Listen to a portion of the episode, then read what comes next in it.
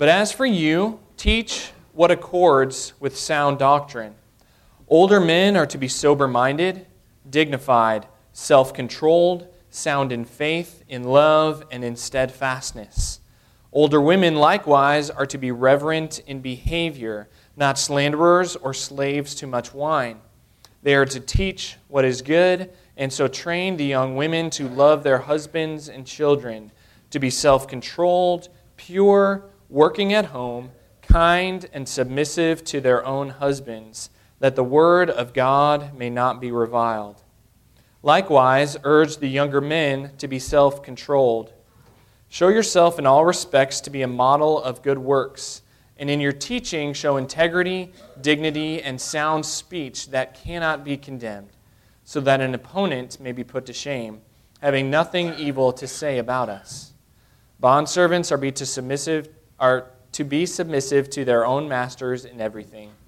They are to be well pleasing, not argumentative, not pilfering, but showing all good faith, so that in everything they may adorn the doctrine of God our Savior. The grass withers and the flowers fade, but the word of our Lord stands forever. You may be seated. Please pray with me. Heavenly Father, I pray that the words of my mouth and the meditations of our hearts would be pleasing and honoring in your sight. O Lord, our rock and our Redeemer.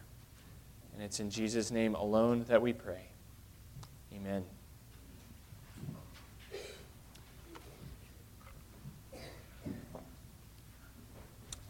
As a family, we often read books aloud together. Our children love this. This is usually a, uh, a, something that we do right before bedtime and several times throughout the day as well. And one of the most recent books that we read was called Carry On, Mr. Bowditch.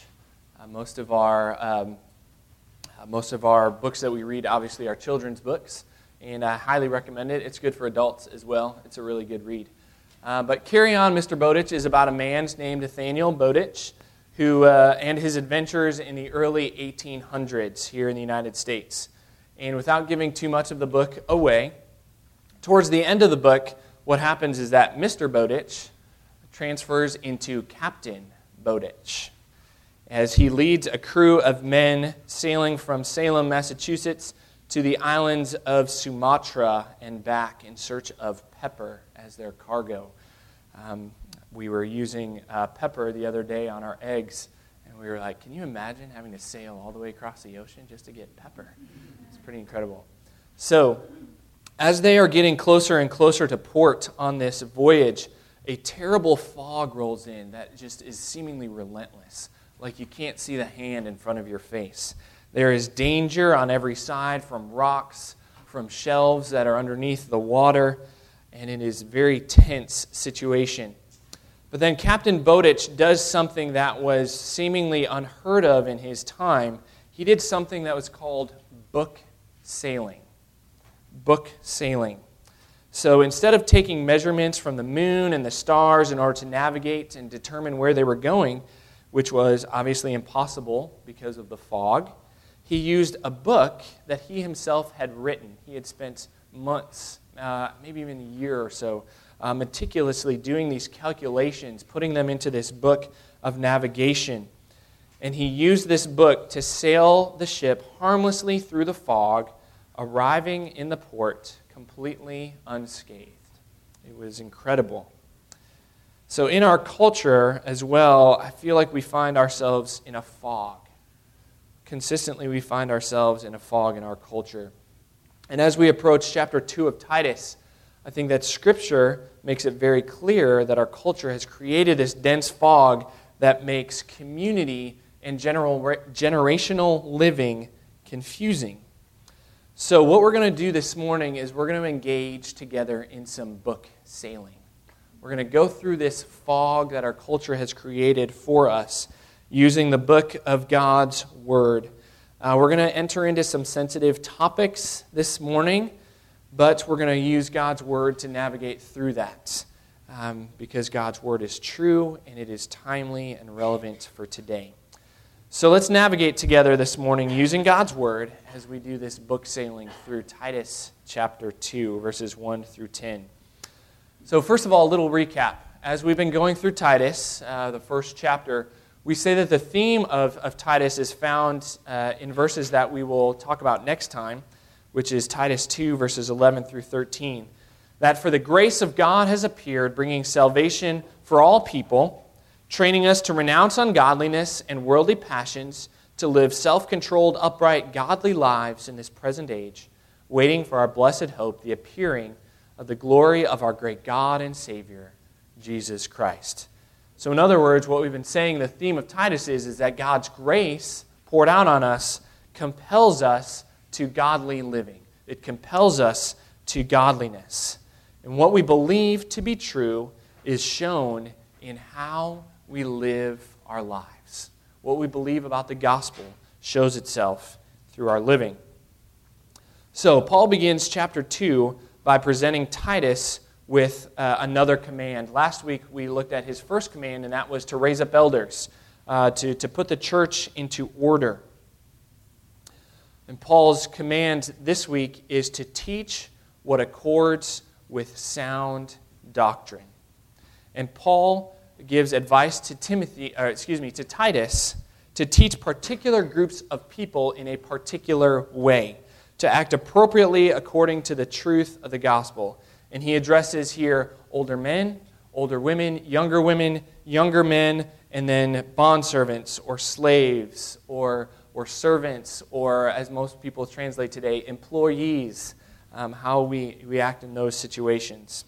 And when Paul addresses these groups, he crisply hits hard on various stereotypes. And we're going to talk about those this morning. And as he addresses each group of people, he requires customized characteristics of them. Very customized uh, to these different groups. Because he is aware that each group typically faces different temptations. Older men face different temptations than older women. Older women face different temptations than younger men. Um, and so he customizes them to each group of people. They are certainly not politically correct. So we're not going to be politically correct this morning. But Paul, like a certain candidate for the presidency, uh, would never be accused of being politically correct. I think that may be the only time that Paul can be uh, compared to Donald Trump. Uh, that's probably where all the comparisons end, and so we'll stop there uh, making that comparison. But Paul is certainly not politically correct. So let's be chivalrous, and even though Paul starts with the older men, let's start with ladies first this morning. Uh, Paul starts with older men, then he talks about older women and younger women, and then he gets to younger men. So we'll start in the middle where Paul um, uh, addresses the ladies. So, based on what he calls older women to embody, uh, Paul draws out common temptations faced by older women. And as we go through each group, we'll first look at the common temptations and then the instruction that Paul gives Titus uh, to address in these people.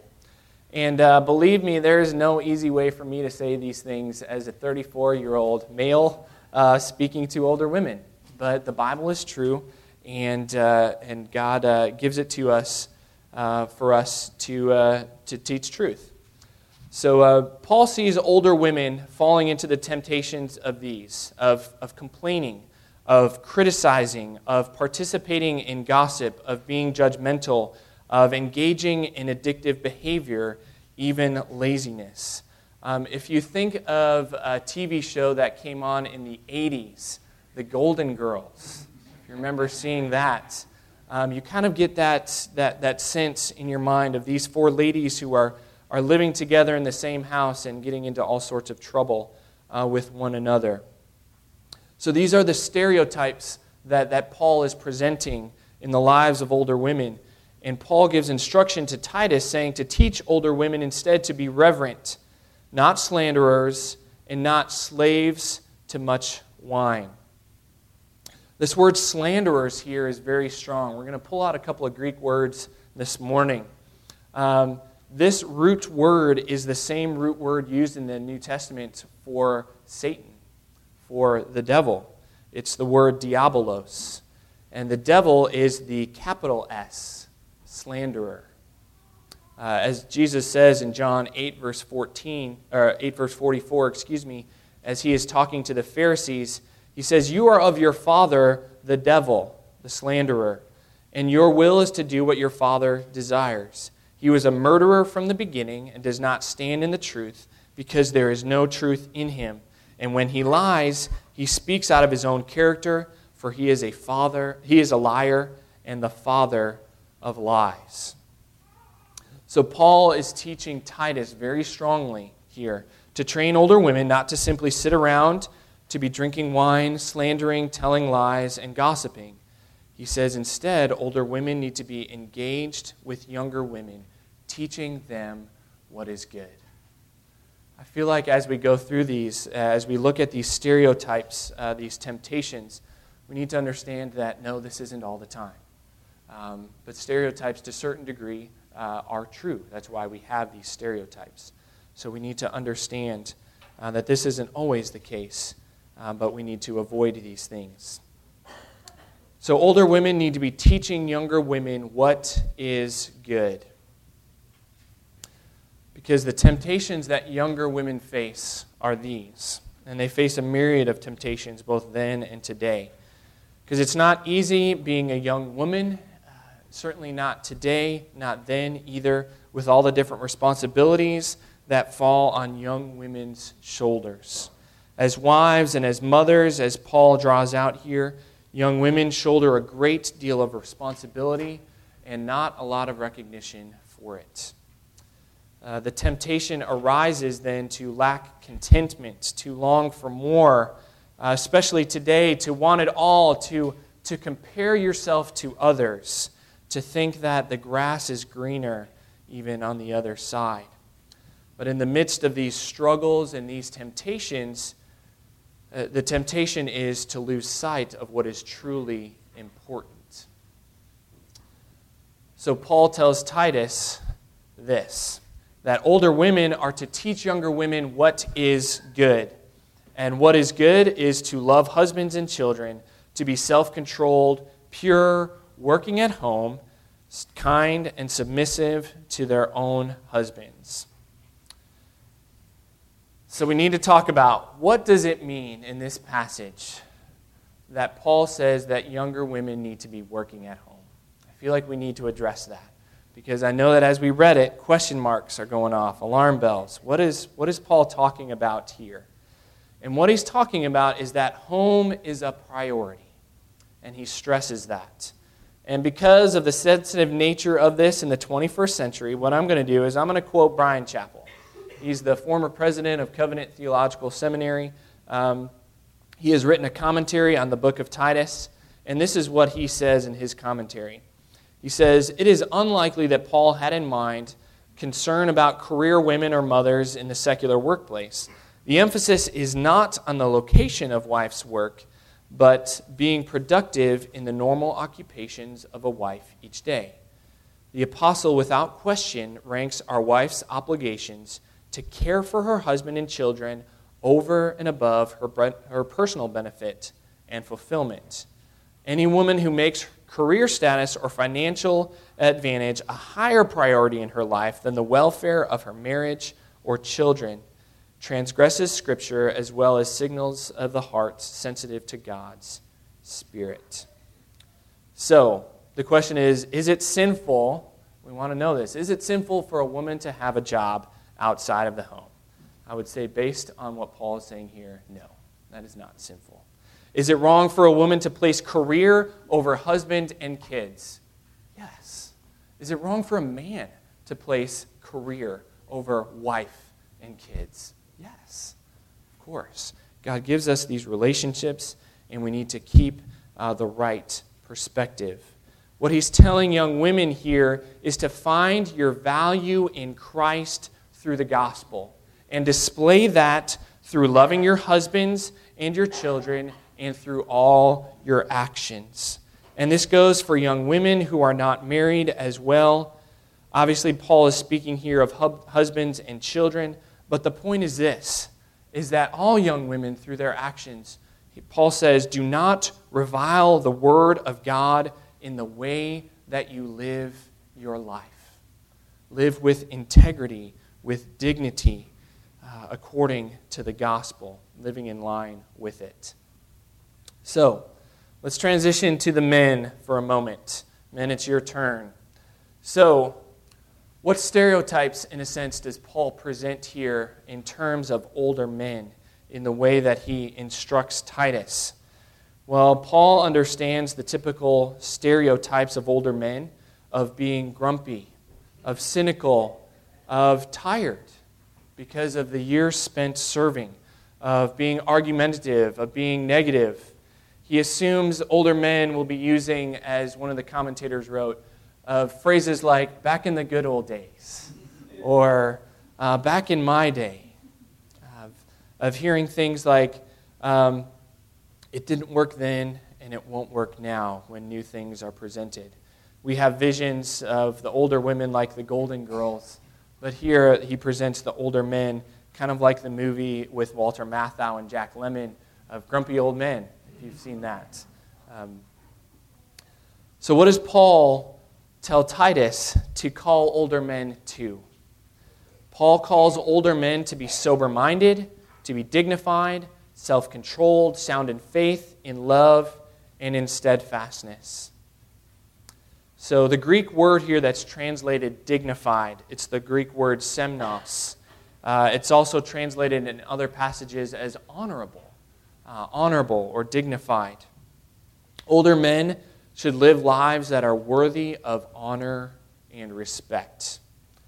And this word steadfastness, it comes, uh, it comes with the connotation of, of not giving up, of not pulling back, but of remaining faithful, of persevering to the end, so that when young men look at the lives of older men, they can say, When I'm his age, I want to be like him. That's what Paul is talking about.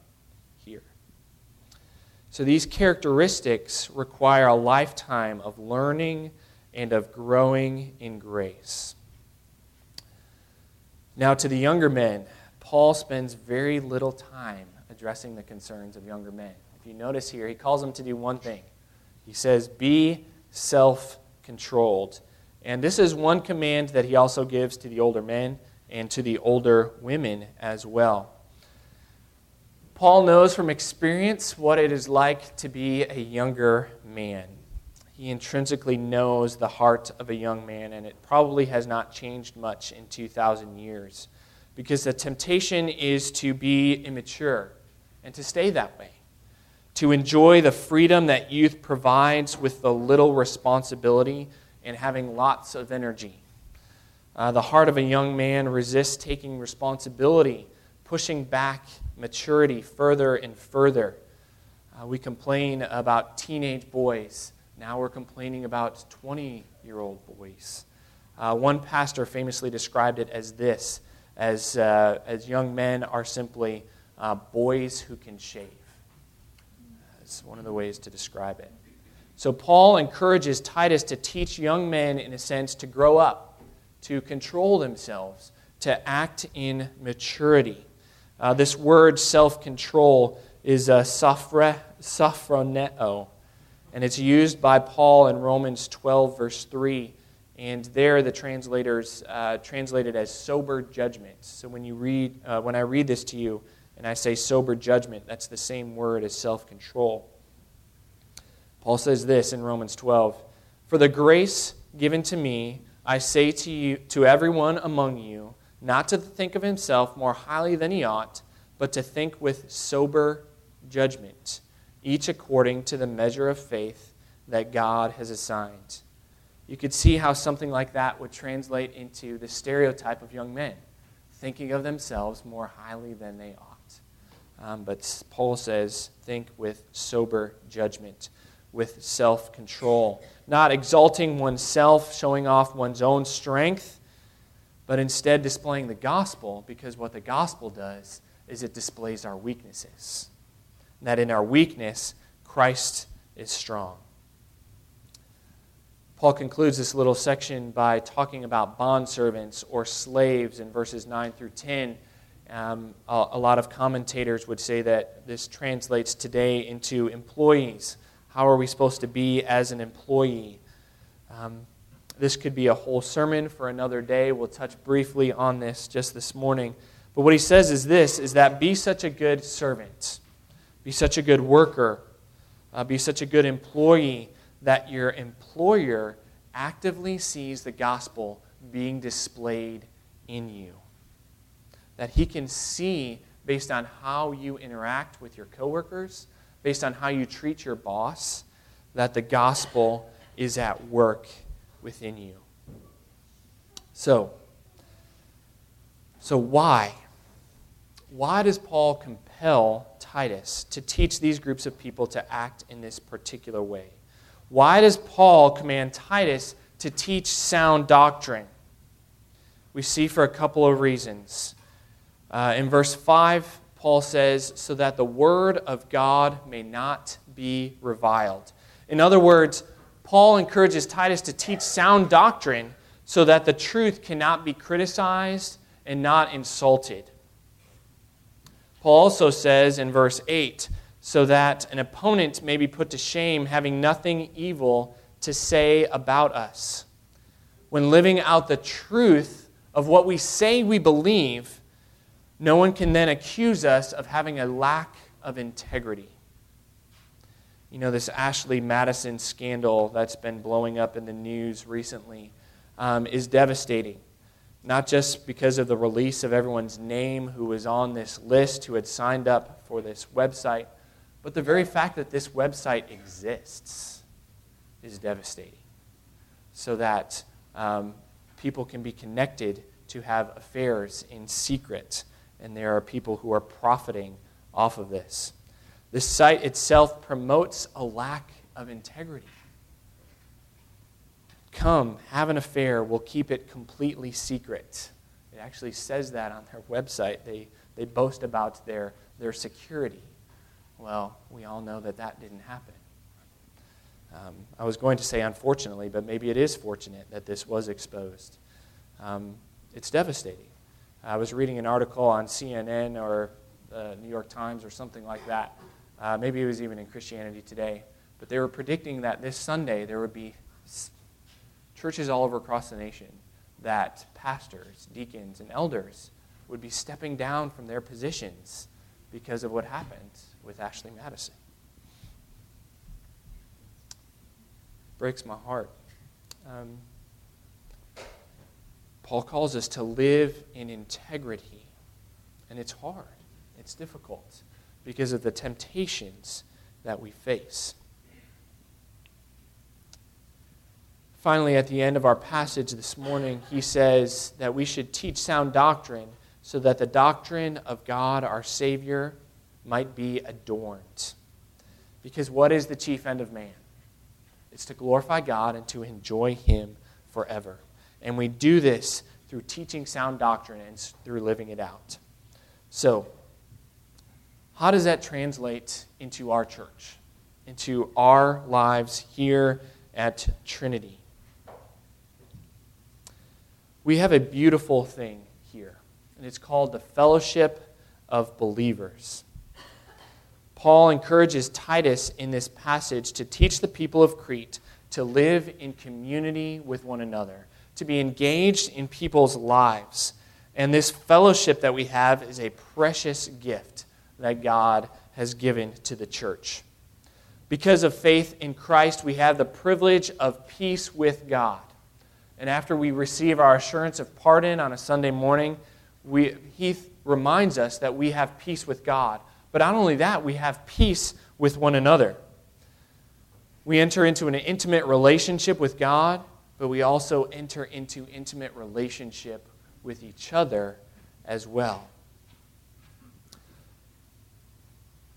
So, based on this passage, Paul makes it very clear that the fellowship and community that we have together should be generational. It should be older men and younger men, older women and younger women. As we designed our missional community groups at, here at Trinity, we did that uh, with this in mind, so that the older men could be speaking into the lives of younger men, so that older women could be speaking into the lives of younger women. Um, as uh, Heath is rolling out the calendar for the youth ministry for this year, he assigned parents to individual months so that parents could be involved in the discipling of the kids here at Trinity. Why? So that those who are older could speak into the lives of those who are younger, uh, both men and women. This is extremely important. Um, we, we think a lot that, that peer groups are important for kids, and they are. It's important for our kids to have friends. Um, but what's more important is people who have gone before them mentors, parents that can share the gospel with them. And a lot of people think uh, one of the things that I, uh, a misnomer when I was working in youth ministry that people often presented was that, oh, kids don't want to hang out with people who are older, anyways. And that's actually not true. Um, I'll let you in on a little secret. uh, teenagers don't want to hang out with people who they consider lame. And often, what we do as we grow older is we grow more and more lame. I will admit that I, as, uh, as I grow older. Uh, but they enjoy hanging out with people who love them and who are engaged in them and who, who appreciate them for who they are. Um, so engage in the lives of our teenagers. Living in community that intentionally mixes ages like this is countercultural. It really is. Um, I remember when Stephanie and I first got married and we lived down in Florida. Once you get outside of the city of Orlando, um, Florida is a very interesting place. It's filled with these retirement communities. Uh, we were not far from one community called the Villages. Uh, it may be the largest retirement community in uh, the, the nation, yeah, maybe the world. Um, Stephanie started out there as a PA in heart surgery because of the patient population. Uh, there was a lot of people who needed open heart surgery there near the villages. And so the hospital that she was at uh, did a lot of heart surgery there. And that's what brought her to Florida. That's where we met there at church. And, and here we are. But the tendency is is for as you get older to get into these communities, to isolate yourselves. Paul is telling older men and women to do the opposite, not to isolate into these communities, but engage in the lives of those who are younger. And the culture that we live in right now idolizes youth and all things new. I think maybe it began with MTV, uh, but it hasn't stopped there. Uh, everything that is cool is, is new and young. Um, but that is certainly not the case in many other cultures where age is revered, where they look up to their elders because of the wisdom that they can share. And Paul is calling Titus to teach the same thing here. So, those who are older, older men and women, you are called to teach, to set an example in your life to those who are younger and who are less mature than you. Now, many of you may be thinking this I can't do that. I'm not a good example. I made so many mistakes in my life when I was young. Maybe you think the opposite. You think, uh, maybe I can be a good example of what not to do in my life. Maybe that's the example that I can give. Um, I've heard older members also say, you know what, it's not my place to say anything. Well, Titus 2 makes it pretty plain and clear that it is your place. And if you don't say something, you're actually abdicating your role as a believer.